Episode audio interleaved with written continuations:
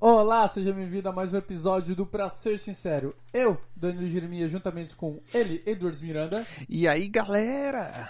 e André Rocha, Oi aí, pessoal. vamos discutir um pouco sobre a situação de Hong Kong. Como é o, o contexto histórico, o porquê das tretas, qual é o que tá, tá rolando lá. E é nóis. Antes da Vinheta. vinheta. antes da vinheta, pessoal aí, por favor, siga a gente no Instagram, pra ser sincero, podcast. E não, não manda e-mail não, né? Manda logo direct no Instagram. Manda direto lá no. Instagram que a gente responde mais rápido. É melhor. Mas se você quiser mandar e-mail, a gente pode criar um quadro aqui de ler e-mail. Mas Com Vai lá. perguntas, com questionamentos. É. É, legal. por que, que o Edwards é idiota? A gente tem um episódio todo pra explicar. Vai ter bastante argumento, sem dúvida. É, se for. Sobe a vinheta. Ah, pode. Vinheta.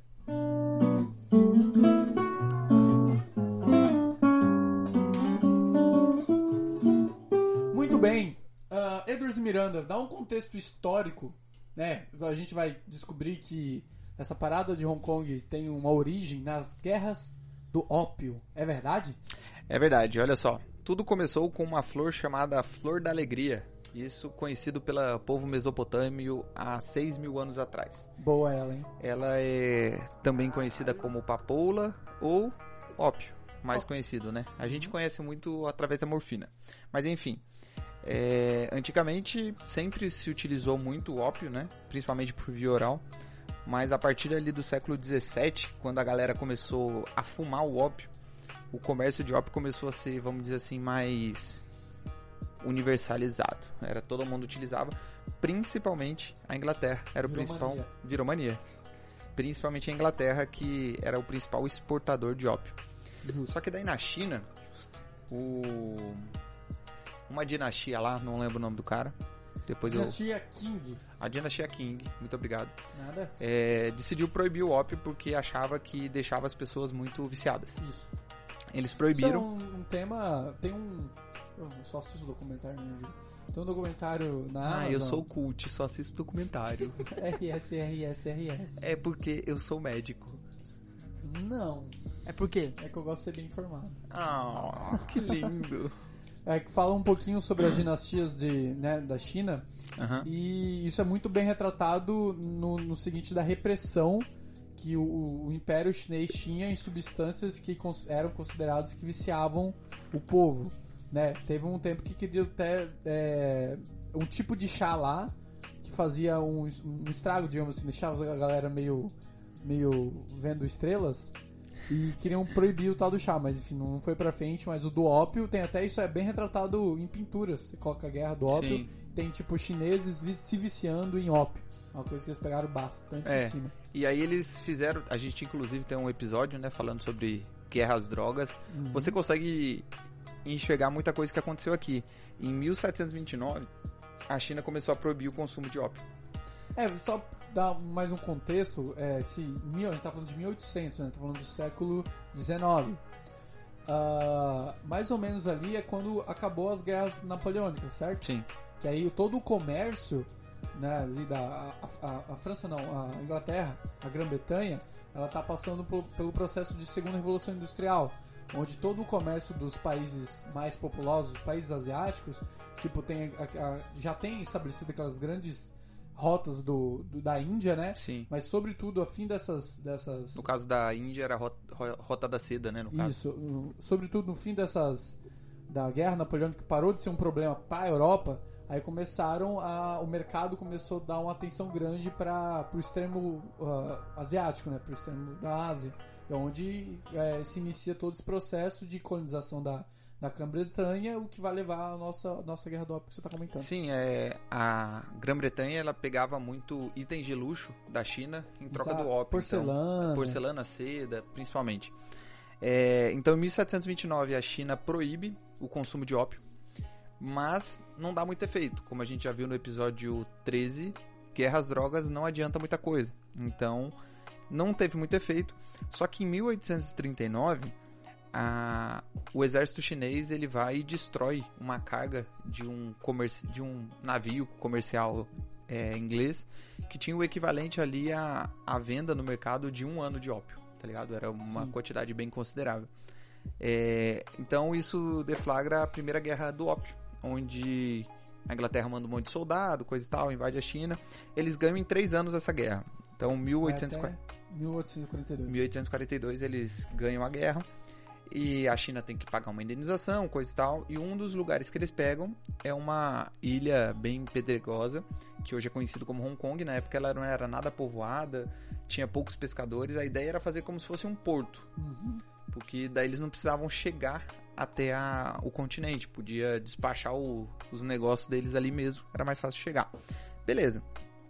Vida que segue. Só que o consumo de ópio continuou proibido na, na China, só que eles não, produ, não proibiam vender, proibia consumir. Meio ilógico. O contrário do, É, do que é hoje em dia. ainda assim as pessoas consumiam, óbvio, né? Não tem como você fiscalizar todo mundo. É, Só que a Inglaterra não gostava disso, porque consequentemente se é proibido você consumir o seu produto, logo ou talvez menos pessoas consumam. Então eles faziam de tudo para que tivesse alguma chance deles influenciar nisso. E em 1856 a China deu essa desculpa para eles, porque eles invadiram um navio britânico de novo, só que agora a fim de fiscalizar. Era a desculpa que eles queriam. Eles foram lá e se sentiram ofendidos, enfim, mandaram um outro exército, Segunda Guerra do Ópio, e ganharam Essa mais foi- uma vez. Foi guerra de troca de tiro mesmo, né? É, essa E daí a já... primeira foi algo mais. Foi, teve guerra de, de tiro, porrada e bomba? Sim, né? 1856 já tinha os canhões, os navios Não, já eram sim. bem equipados. pá, mas, houve mesmo confronto de Sim, de sim. tiro? Nos dois teve. No- Nos dois. Sim. Aí essa foi a segunda guerra do ópio e os ingleses vencem e eles anexam uma outra península. É, Ganham mais uma indenização e anexam outra península. Só que daí depois em Macau? Macau, esse mesmo é o nome. E deixa eu achar aqui, 1898, é, Londres ele decide fazer um tratado com a China 98? 1998? 1898, perdão.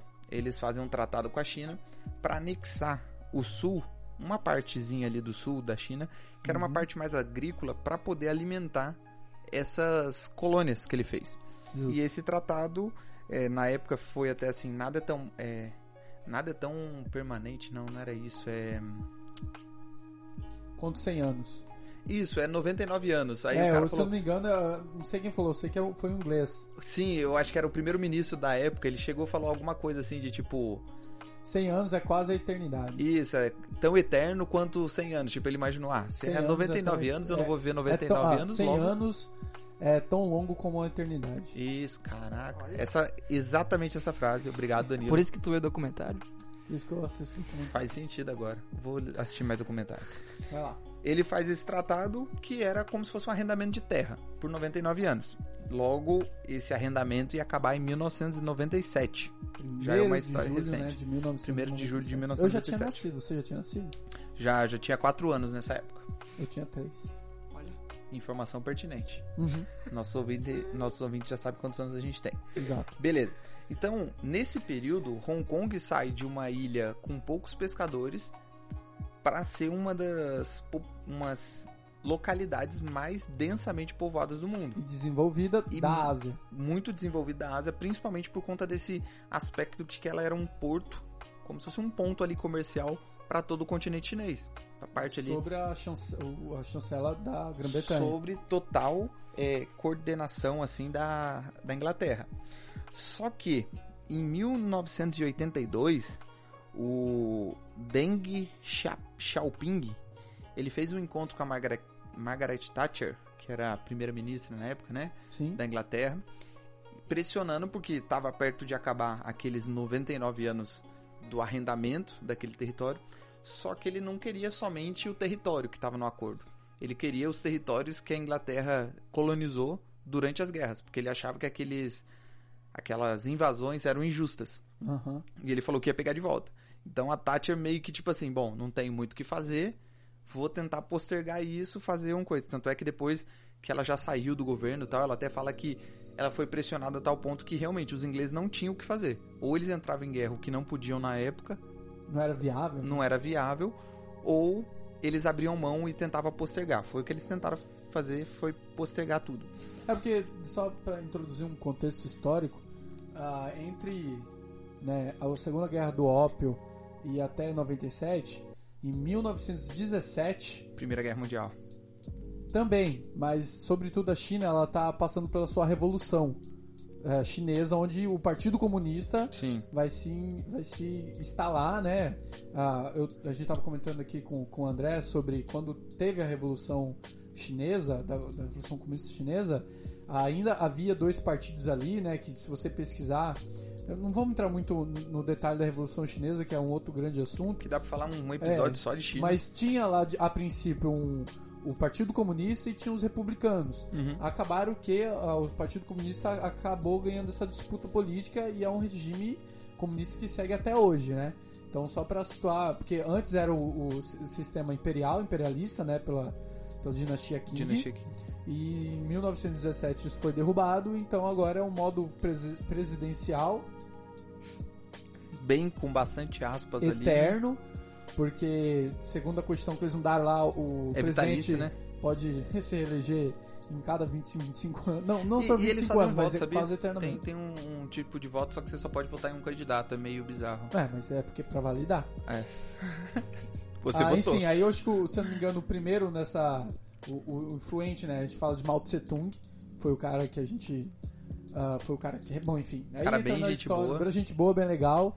Mas é só pra dar esse contexto histórico que em 1917 a, a, a China ganhou esse contexto, né? Porque vai ser importante porque que a China hoje, a figura da China atual, tá tentando tomar de vez a, a administração de Hong Kong. Sim, e aí pra entender o porquê que a Inglaterra não podia, que a pessoa pensa assim, pô, Inglaterra, potência mundial.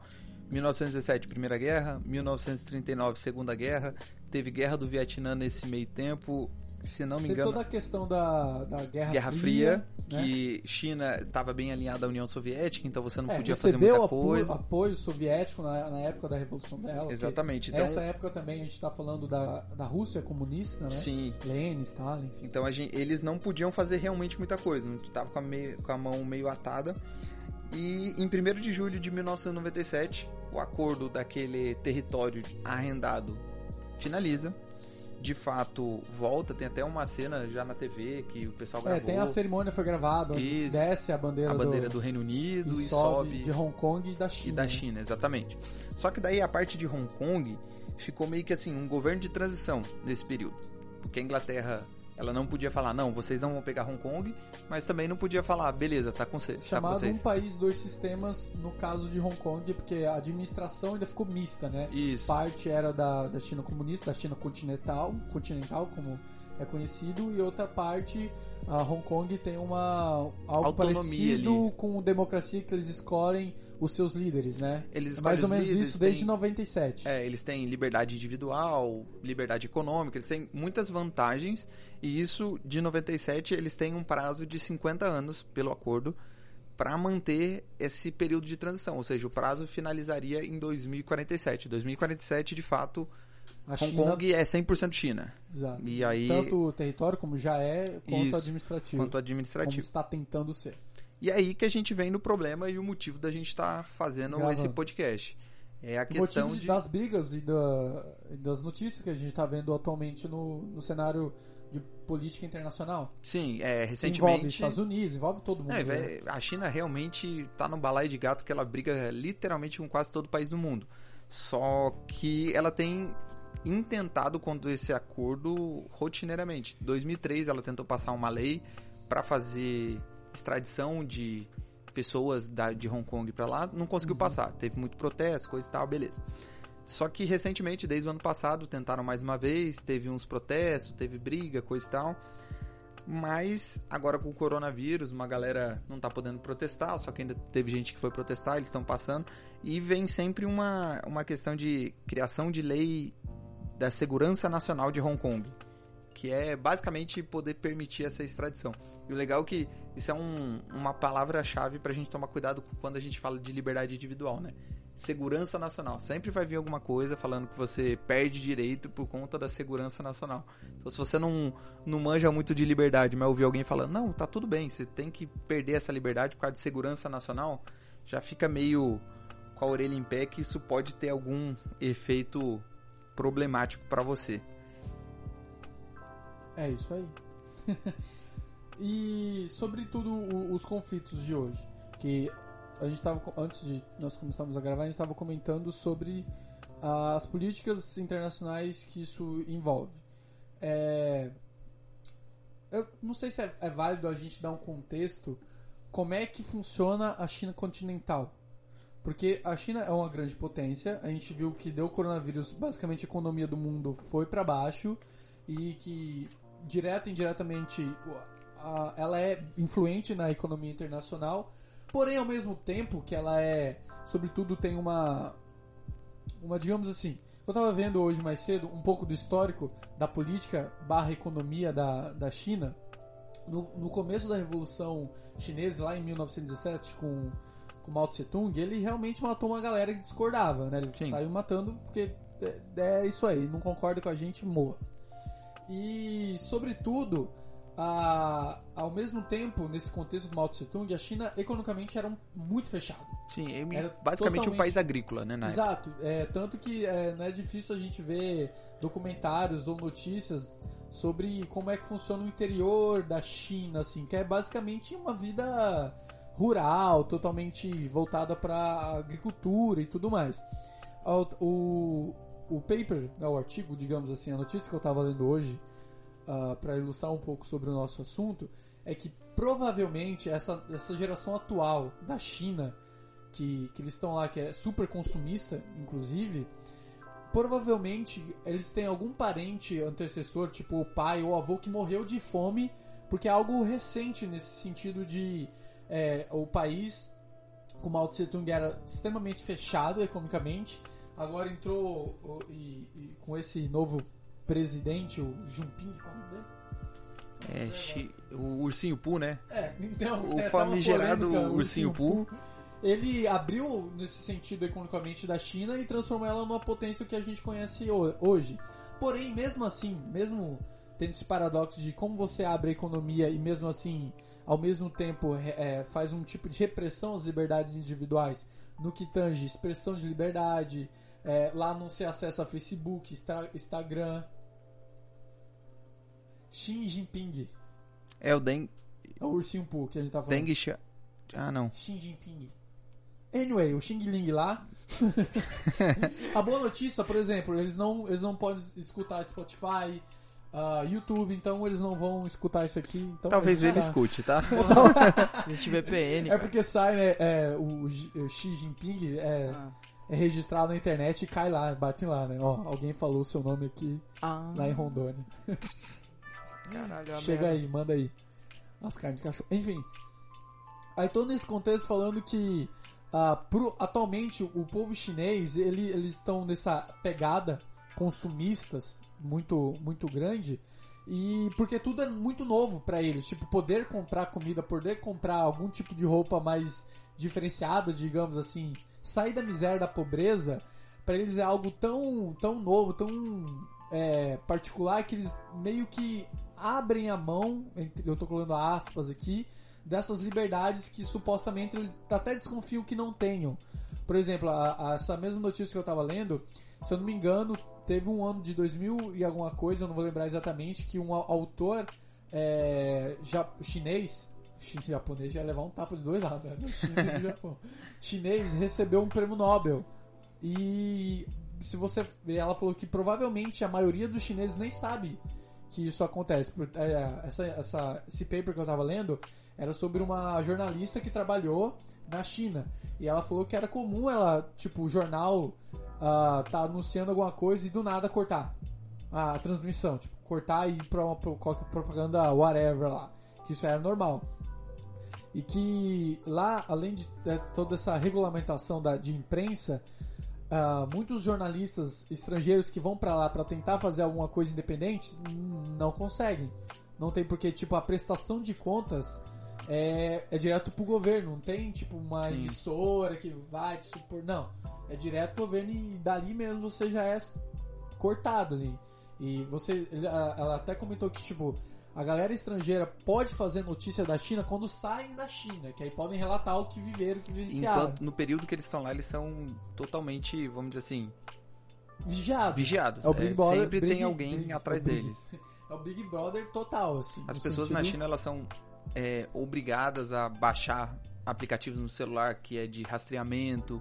A toda China a questão do, do reconhecimento facial. Sim, inclusive que alguns deputados geniais tiveram a ideia de trazer aqui pro Brasil, porque a gente precisa realmente É, de. tipo, poderiam colocar começando na câmera pra ver se eles estão trabalhar lá todo dia, por exemplo. Cara, a China é um dos maiores instrumentos de repressão no mundo. É, porque você pensa, ó, qualquer, qualquer líder de estado hoje tem mais informação do que o Hitler, por, por exemplo. Sim. Hitler tinha uma informação sobre a Alemanha bem pouca, assim, tipo, Por conta no, no da- sentido do censo, né? Isso.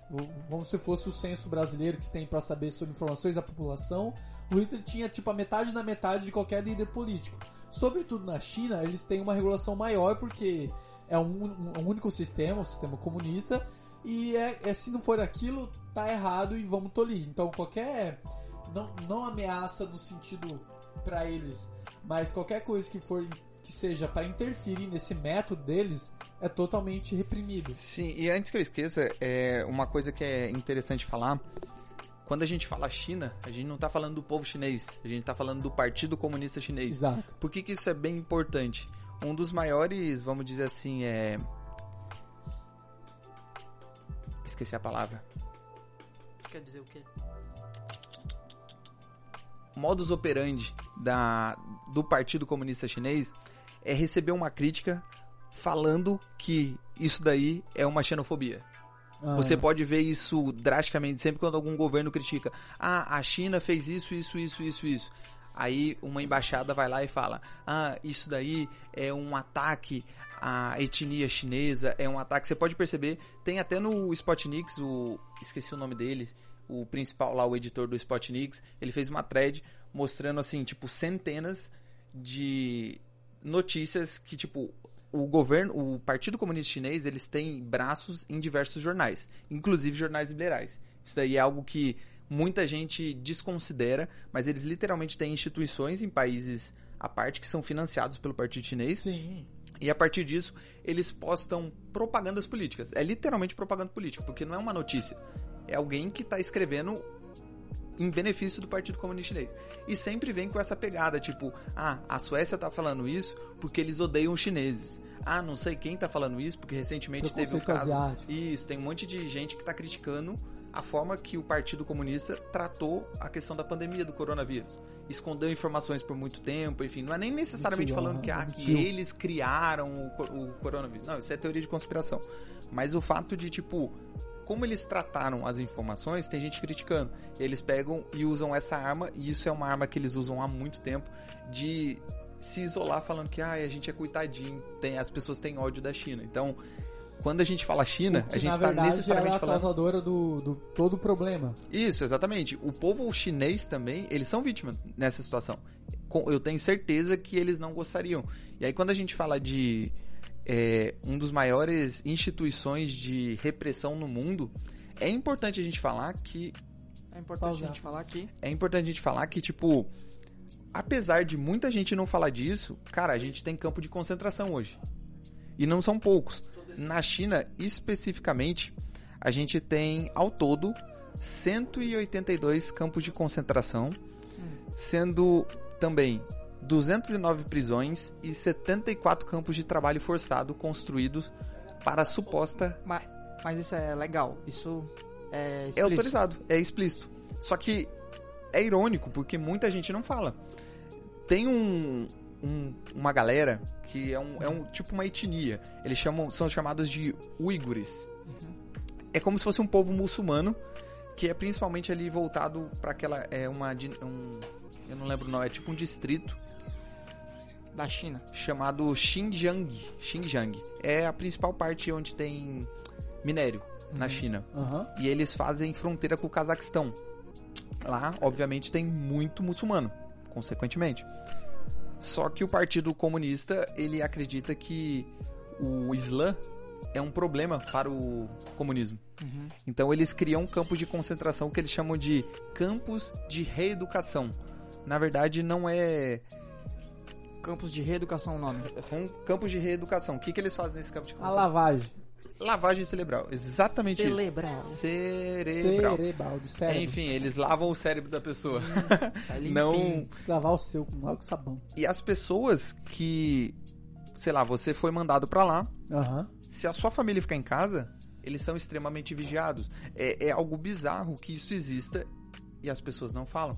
Tipo, recentemente. Não, não, não falo, mas tipo, passa um pano incrível, porque você tem até situações do- de partidos brasileiros fazendo é, referências, fazendo é, comemorações de tantos anos do Partido Comunista Sim. na China, ou de qualquer outro Partido Comunista em Pessoa- qualquer outro lugar do mundo. Pessoas do governo chinês são é, indicadas a Nobel de Paz, por exemplo, de direitos humanos. A a China, se não me engano, ela faz parte do Comitê de Direitos Humanos da ONU. Bacana mesmo. É tipo Aquele comitê fixo, A né? ONU, É, aquele aquela comitê fixo. instituição que a gente tem que confiar sempre. isso. A e- ONU que falou que E o aí- coronavírus não era nada e ó, virou uma pandemia. E, e é esse tipo de coisa que a gente, eu acho que é importante, principalmente a gente como independente, porque quer queira, quer não, a gente hoje, o nosso podcast talvez não seja algo de extrema relevância no mundo, Ainda, mas a gente é uma certa de mídia alternativa. A gente tem que falar pra... a gente tem mundo essa liberdade de É. fazer um podcast, né, do jeito que a gente quer. Na E o China mundo não. tem que saber que hoje na China tem um milhão de muçulmanos trancados sendo torturados todo dia. E Por quantas exemplo. vezes você viu isso no jornal aparecendo? De verdade, quantas vezes? Eu, eu não tô sabendo agora. E a China, ela tem uma pressão comercial sobre grandes empresas de forma bizarra. Teve casos atrás de que, tipo, um jogador de um, de um time da NBA, eu não sei o nome, não acompanho basquete, ele falou Hong Kong livre. Ele foi suspenso da NBA por um tempo. Porque ele não poderia fazer isso. Teve um grande jogador de, eu acho que é LoL, ele fez um... LOLzinho. Ele tava num campeonato, ele ganhou alguma coisa assim. Ele falou alguma coisa de Hong Kong livre ou Taiwan livre, eu não lembro exatamente o que. Ele perdeu todo o patrocínio da empresa de games, tá ligado? Isso você vê repetidas vezes empresas, porque economicamente falando, a China é um, um mercado gigante. Sim. Então ele pega e fala assim, ó, ah, André, você vai deixar o cara falar isso de mim? Então tudo bem, você não pode mais entrar aqui. Não pode fazer mais comércio. E aí ele prejudica esse tipo de informação, um Mas monte aí de entra jornal. Num, num- num paradoxo, um paradoxo hipocrisia, talvez a gente pode falar. Porque do mesmo jeito que a gente tá falando, e ah, a China aquilo, China aquilo, o maior é, parceiro comercial do Brasil é a China. Sim. É, como é que. Eu tenho uma Como é, dúvida. como é que fica esse paradoxo? Ah, a China é a, é a China que tu fala, que, que tá ah, falando aí que tá torturando pessoas muçulmanos. E isso é no caso de torturar um outro povo, mas ela também tortura e, ma- e matou o próprio povo por muito tempo. E a gente tá fazendo um negócio belo e moral. E aí? A minha dúvida é, tipo, tu- ela é o Partido Comunista e tal, que limita as liberdades, mas ao mesmo tempo é uma potência econômica. Então, em Tem mil- capitalismo lá. Em 1976, o, o Deng Xiaoping lá, ele começou a fazer a abertura comercial. Só que realmente tem um problema muito grande na China, você... Hum. É uma simbiose muito coisa que você não sabe o que, que você tá cortando. Se você, por exemplo, você falou isso de... O Danilo falou sobre... Caraca, mas é hipocrisia, a gente tá falando que a China faz isso, isso, isso e a gente compra deles. É, então, a galera que, tipo, consome Xia- Xiaomi, por exemplo. eu sou um consumidor de Xiaomi. Pois é, e aí? Então, Você tá financiando existe- milhões Existe um de certo existe de fato um certo problema nisso, porque você não consegue 100% separar do que é privado do que é público na China. Se você comprar um Apple também, que foi fabricado lá, você É. também tá financiando. Exatamente. Então, tipo, fica esse contexto, mas eu acho que o que o mais importante não é necessariamente você parar de comprar da China, porque de fato, hoje a China é um dos maiores centros de produção do mundo. Ele não é ainda o maior, mas sem dúvida Produção e consumo, né? e consumo. Ele é muito importante. Não tem como falar que pro mundo ele não é importante. Então não tem como simplesmente a gente falar, "Ah, vamos parar de comprar da China. Isso é algo inviável. Desde o ponto de vista econômico, quando do ponto de vista para pessoas passarem fome, tem um barulho de porta aqui passando. Ah, é a pizza que chegou. Maravilha. Muito obrigado. Nossa, tem uma, loira, tem uma loira linda aqui. Que Obrigado. É E não é o Danilo. Ah, É, enfim. Existe esse tipo de problema que você passa histórico, só que eu acho que uma coisa que todo mundo que tem esse, essa capacidade de influência deveria exigir, ou pelo menos pressionar, governantes ou empresas que falem diretamente contra o Partido Comunista Chinês. Se eu sou. é, mas bizarro. Por, por exemplo, um exemplo, a, a Zara, tá ligado? A Zara, Sim, um tempo atrás teve uma treta, se eu não me engano, de, da, entre Hong Kong e a China, China continental. né, sobre esse, esse negócio, sabe, por que, que a, a Zara é, é uma empresa internacional de, de loja, de roupa e não sei o que, e houve uma treta e, tipo, segundos depois dessa, dessa treta, a Zara solta uma nota falando que a, a- é, nunca quis, a Zara de Hong Kong nunca quis Ofender, o governo ofender chinês. o governo chinês, né? Porque o mercado consumidor que consome a Zara, na, na- a, a Zara no continente da China, na China continental, é um mercado gigante, Sim. gigante. Então, olha só, você a gente tá vendo empresas que tem que em nome do do, do, né, do lucro que estão tendo lá, hum, omitem. Só que aí que tá, eu acho que vale a pena a gente fazer um boicote do mesmo jeito que eles fazem. É, mas eu acho que aí que eu acho que entra o, o- um grande problema. Não dá, é quase impossível fazer boicote. Não, um é, por boicote. exemplo, a, a, a Apple tem a sua fabricação na China, Sim. certo? Como é que a gente vai, vamos parar de comprar Apple? Não, você consegue organizar pessoas pra fazer uma pressão. De tipo, ó, olha só, tá se você mais- não fizer uma nota falando que a China é isso, isso, isso, a partir de tal do mês tal, vamos começar a diminuir a compra. É possível fazer isso. Ah, Precisa de uma certa organização? Eu acho que não. Precisa. Você quer ver Eu como é possível? difícil. Existe uma que é- organização, que é, tem um que é possível, mas tipo é muito improvável no cenário onde a China é o maior produtor e, cons e consumo de vários produtos, alguma multinacional de, de relevância falar ah pau no cu da China, a China é, é pelos métodos utilizados pelo governo comunista chinês. Se não, sei lá, tiver uma redução, uma abertura ou qualquer coisa em relação ao tipo, a gente para de fazer comércio com a China. Eu acho isso muito Não, eu não digo país, eu digo pessoas. Eu acho que o, o principal foco disso daí é a liberdade individual. Então as pessoas têm que se organizar. Tem um Twitter, e isso é legítimo do ponto de vista ético. É, tem, acho que no, no- nos, nos Estados Unidos o nome é Acordando Gigantes em inglês. É, não lembro o nome em inglês, enfim. Eles Wake basicamente eles pegam, levantam empresas que pagam sites que eles chamam de extrema direita.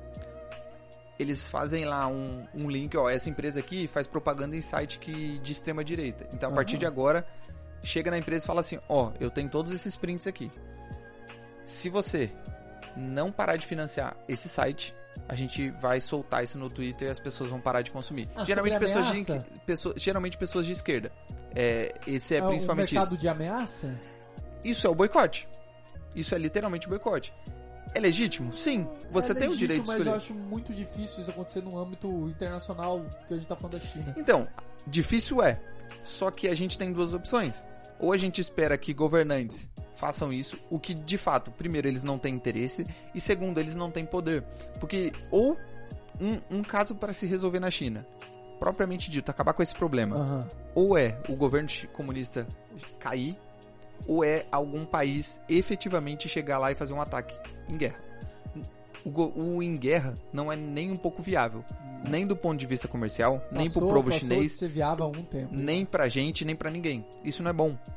Um governo comunista, ainda bem que todo governo centralizado, extremamente centralizado, existe um, um problema de hierarquia muito grande em que sempre tem alguém embaixo tentando puxar a perna do outro. Isso é Aham. natural. Não é à toa que foi acontecer essa pandemia. O governo chinês, não sei se vocês conseguiram notar isso através dos noticiários, eles começaram a intensificar a questão de antagonismo no mundo inteiro. Aham. Por quê? A partir do momento que você começa a se enfraquecer no mercado interno, você começa a criar um problema no mercado externo. Porque daí você une a Tá pessoa, a faltando galera. aqui e lá. Isso, porque tipo, se a gente tá com um problema interno aqui, pra eu unir a população aqui, eu crio um inimigo lá fora. Eu falo só, olha só, os Estados Unidos tá fazendo isso, isso, Por que, que isso. os Estados Unidos não falam que falta democracia na China? Então, o Trump fala. O Trump Muitas fala vezes também. ele fala disso. Só que aí que tá.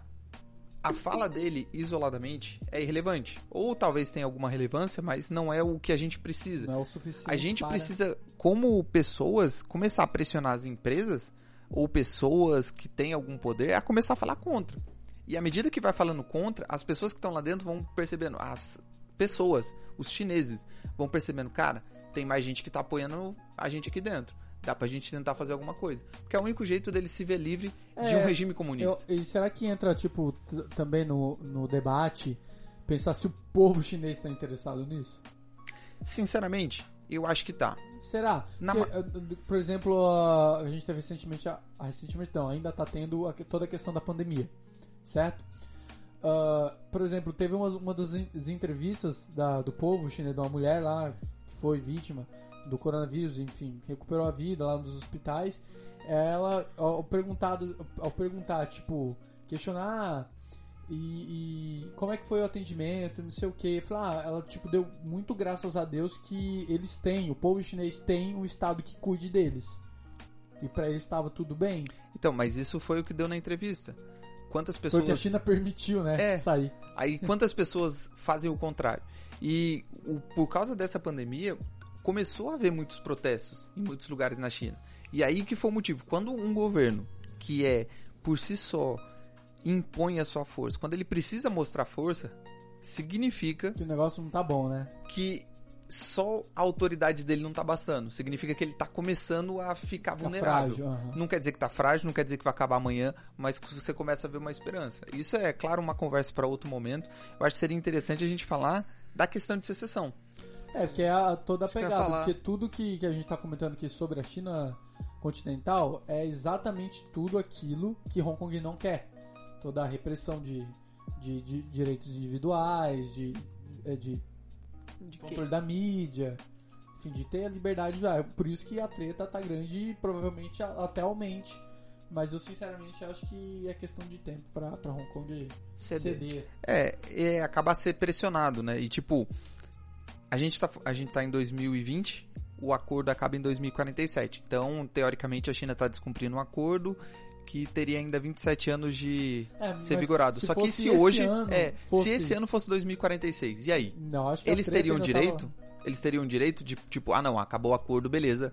E, Segundo o contrato de, de Inglaterra e, e China, sim. Ok. Só que o povo. E aí que nesse ponto, muitos, talvez liberais, conservadores vão discordar da gente.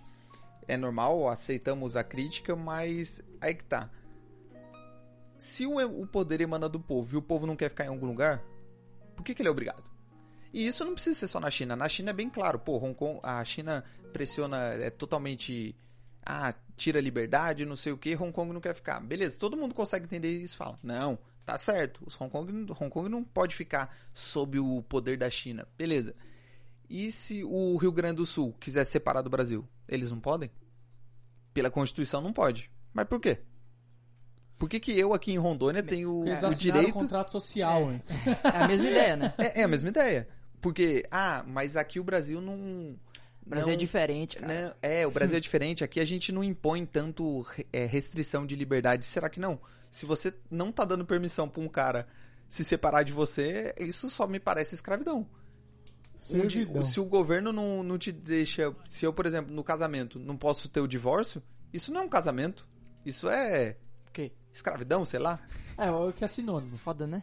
Sim, mas to- todo contrato ele precisa ter uma cláusula de saída. Se ele não tiver cláusula de saída, ele é escravidão. É escravidão. aham. Verdade. Então, tipo, isso que a gente tem que começar a repensar, porque isso se estende a tudo. Mas aí, em relação ao Rio Grande do Sul, sul do país... Isso... Não, eu dei um sul, o sul do país foi um Não, é, exemplo. ok, mas pega Rondônia. Tá, Whatever, vamos pegar Rondônia. Rondônia. Tem a- basta a maioria da população de Rondônia querer ser independente do Brasil pra ser válido ou tipo tem 30% Não tem que não quer Então, e vão ficar aqui? E, E aí? aí, nesse ponto. Porque tem uma que- galera comunista aqui. É. Não, mas não tem como.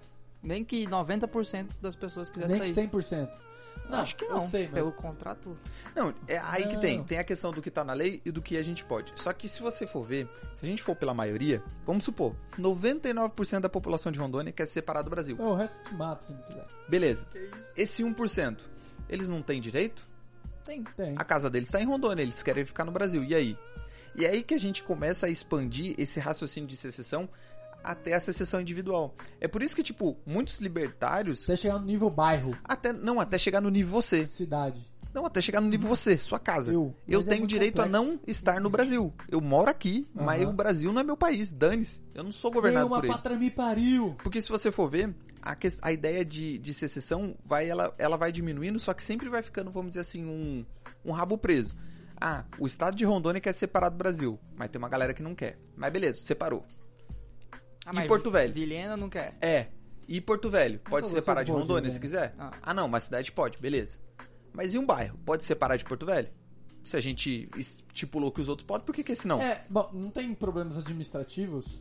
Existe problema administrativo do ponto de vista centralizado. Se a gente for considerar é, instituições totalmente centralizadas, como ah, um governo estadual, um governo municipal, um governo eh, federal e assim vai. Tá Você vai criar problema. Por exemplo, Difícil, você né, vai man? ter que dar um passaporte pra entrar no Brasil, depois um Passaporte. passaporte pra entrar em Rondônia, depois um passaporte pra entrar no bairro dentro de, de Não, passaporte pra entrar em Porto Velho e um passaporte pra entrar dentro de um bairro de Porto Velho. Cara, passaporte sim, não tem problema. O negócio é visto, tá ligado? Isso aí é que é o impedimento de, A burocracia de entrar. torre. É.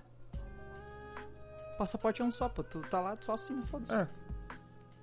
Isso daí, inevitavelmente, óbvio, iam criar problemas.